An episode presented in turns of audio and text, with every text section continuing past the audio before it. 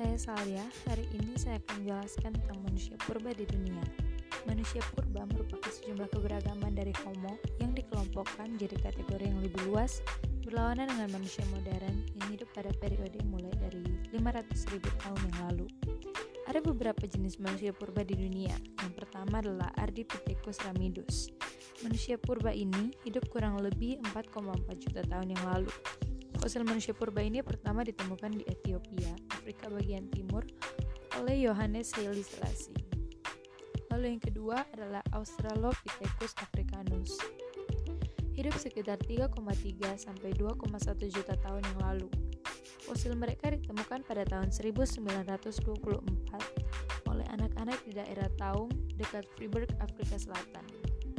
Lalu yang ketiga adalah Sinanthropus pekinensis hidup sekitar 780.000 sampai 230.000 tahun yang lalu. Pertama kali diperoleh di Zhoukoutian dekat Beijing, Tiongkok. Daerah tersebut yang sering disebut dengan Peking membuat fosil Sinanthropus pekinensis dinamai sebagai manusia Peking Man. Lalu yang keempat adalah Homo rhodesiensis, hidup sekitar 400.000 sampai 125.000 tahun yang lalu. Penambang bernama Tom Z Zwiglar di tahun 1921 tidak sengaja menemukan fosil Homo rhodesiensis saat sedang mencari biji besi di Gua-Gua Rhodesia Utara yang sekarang menjadi Zambia di Afrika Timur. Lalu yang ketiga adalah Homo cro-magnon. Hidup sekitar 40.000 sampai 10.000 tahun yang lalu. Fosilnya telah ditemukan di tahun 1868 Para arkeolog memperkirakan mereka sebagai nenek moyang ras Kaukasoid di Eropa. Homo cro-magnon kemungkinan memasuki Eropa dari Timur Tengah dan akhirnya menggantikan Homo neanderthal. Sedangkan manusia purba yang masuk di Indonesia tergolong menjadi 8 jenis, yaitu yang pertama, Meganthropus paleojavanicus. Manusia purba ini adalah manusia purba yang paling tua di Indonesia. Bentuk tubuhnya juga merupakan yang paling besar. Meganthropus paleojavanicus ditemukan oleh Van Koningswald, seorang peneliti Belanda pada tahun 1936 Masehi di daerah Sangiran, Jawa Tengah dan diperkirakan berusia 1-2 juta tahun saat masa penelitian. Lalu yang kedua adalah Pithecanthropus erectus. Manusia purba ini hidup sekitar 1-2 juta tahunan yang lalu. Penemunya adalah Eugene Dubois. Pada 1890, dan diperkirakan hidup pada masa Pleistosen Tengah. Fosil yang pertama kali ditemukan adalah bagian geraham di lembah Bengawan Solo, daerah Trinil. Lalu ada Pithecanthropus soloensis. Secara terjemahan, namanya saja sudah berarti manusia kera dari Solo. Manusia purba jenis ini fosilnya ditemukan oleh Open North dan von Koenigswald di daerah Ngandong sekitar tahun 1931. Lalu yang keempat adalah Pithecanthropus mojokertensis. Von Koenigswald pada tahun 1939 menemukan fosil dari manusia purba ini di daerah Mojokerto, Jawa Timur. Penemuan pertamanya adalah fosil tengkorak manusia purba anak-anak yang berusia kira-kira 6 tahun. Lalu yang kelima ada Homo floresiensis. Seperti pada namanya, manusia purba ini ditemukan di Pulau Flores, Nusa Tenggara. Penemunya merupakan para arkeolog nasional dan arkeolog yang berasal dari New England University. Lebih muda dari jenis Pithecanthropus, Homo floresiensis hidup sekitar 12.000 tahun yang lalu. Lalu yang keenam adalah Homo wajakensis. Eugene Du Bois yang menemukan manusia purba wajak ini. Fosil pertama diketahui berada di campur darat Tulung Agung, Jawa Timur. Mereka sudah sedikit modern karena bersamaan dengan penemuannya ditemukan pula peralatan yang membuat makanan dari batu dan tulang. Lalu yang berikutnya adalah Homo soloensis. Weidenreich dan Koenigswald menemukan manusia purba ini pada kisaran tahun 1931 sampai 1934. Karena volume otaknya, manusia purba ini tidak termasuk ke dalam golongan Pithecanthropus atau manusia kera. Fosil pertama yang ditemukan adalah tulang tengkorak diperkirakan pada masa kehidupannya terjadi 900.000 sampai 300.000 tahunan yang lalu. Lalu yang terakhir adalah Homo sapiens, yaitu jenis manusia purba yang paling muda dan paling mendekati bentuk manusia zaman ini.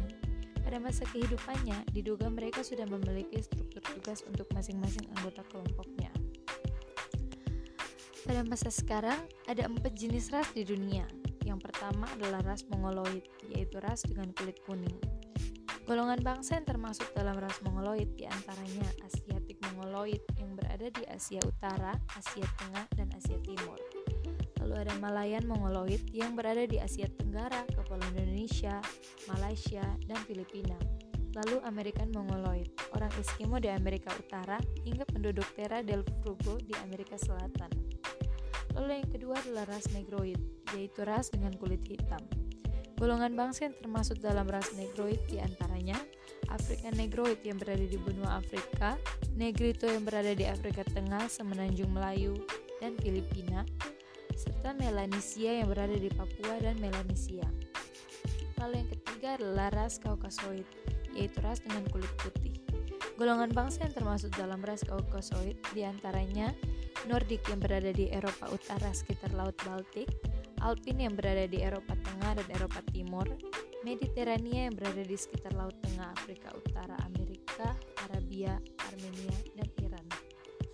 Lalu yang terakhir adalah ras khusus yang tidak dapat diklasifikasikan. Ras tersebut di antaranya Gusman yang berada di daerah Gurun Kahari di Afrika Selatan, Fedoid yang berada di pedalaman Sri Lanka dan Sulawesi Selatan, Australoid yang berada di penduduk asli Australia, Polynesian yang berada di kepulauan Mikronesia dan Polinesia, Ainu yang berada di Pulau Kurufoto dan Hokkaido di Jepang bagian utara.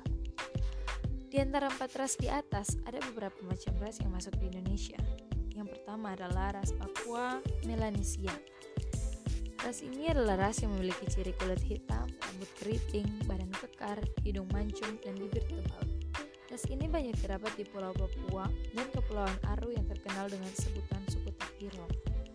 Yang kedua adalah ras Vedoid.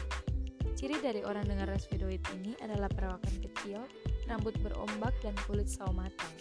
Mereka berasal dari Sri Lanka. Suku bangsa Indonesia yang termasuk ke dalam ras Vedoid, di antaranya yaitu suku Toala di semenanjung barat dari Sulawesi, suku Tomuna di Pulau Muna, suku Gayo di sekitar Danau Toba, suku Kubu di Jambi, suku Sakai di Siak, dan suku Tomuna di Kepulauan Mentawai. Lalu yang ketiga adalah Proto Melayu. Bangsa Proto Melayu merupakan ras yang dianggap sebagai nenek moyang Indonesia, yang berasal dari dataran Asia dan tepatnya Yunan di Asia Utara. Bangsa ini adalah gelombang pertama yang datang sekitar tahun 200 sebelum Masehi. Suku bangsa Indonesia yang termasuk dalam golongan ini adalah suku Batak, suku Toraja, suku Sasak, suku Nias, suku Kubu, dan suku Dayak. Lalu yang keempat, ada ras Melayu Muda atau Deutro Melayu. Deutro Melayu juga merupakan golongan Melayu Mongoloid dengan ciri fisik yang sama. Mereka juga datang dari daerah Yunan sekitar tahun 8 sekitar tahun 500 sebelum Masehi. Suku bangsa di Indonesia yang masih ada dan termasuk ras Melayu muda antara lain suku Jawa, suku Abli, suku Madura, suku Banjar, suku Aceh, suku Minangkabau, dan suku Bugis. Lalu yang terakhir adalah ras-ras yang lainnya. Ada beberapa kelompok ras lain yang ikut mendiami wilayah Indonesia. Di antaranya yaitu orang-orang Cina, Jepang, Korea, orang-orang Arab, Pakistan, dan India. Orang-orang Cina, Jepang, dan Korea merupakan kelompok ras Mongoloid Induk atau Asiatik Mongoloid.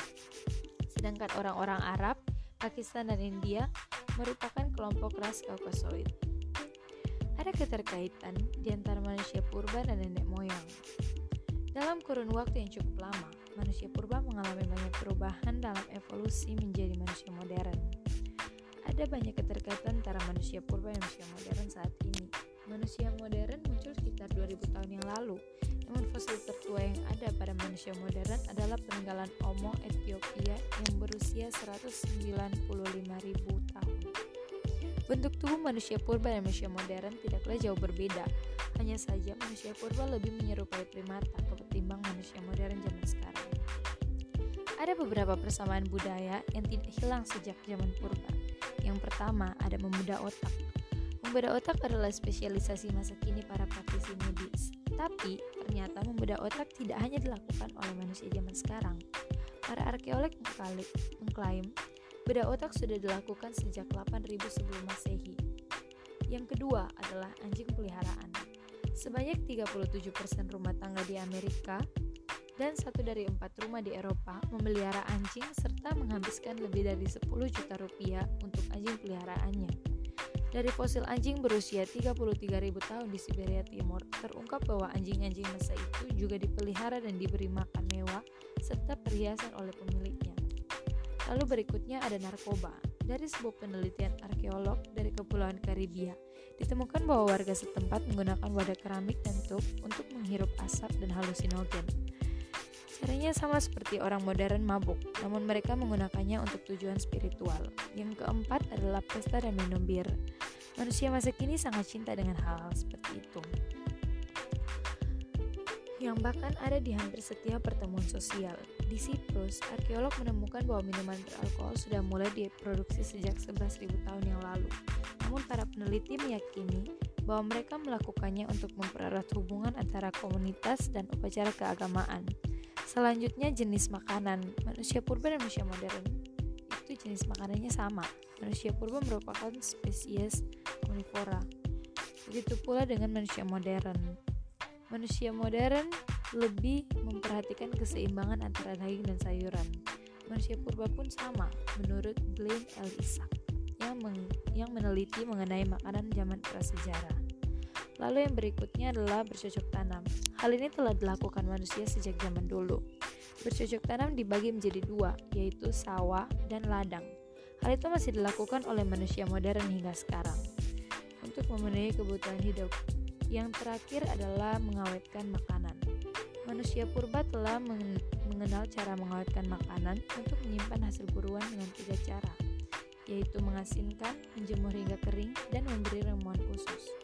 Manusia zaman sekarang pun masih mengawetkan makanan dengan tujuan makanan dapat bertahan lama. Semua itu merupakan persamaan budaya yang menyatakan keterkaitan antara manusia purba dan manusia modern.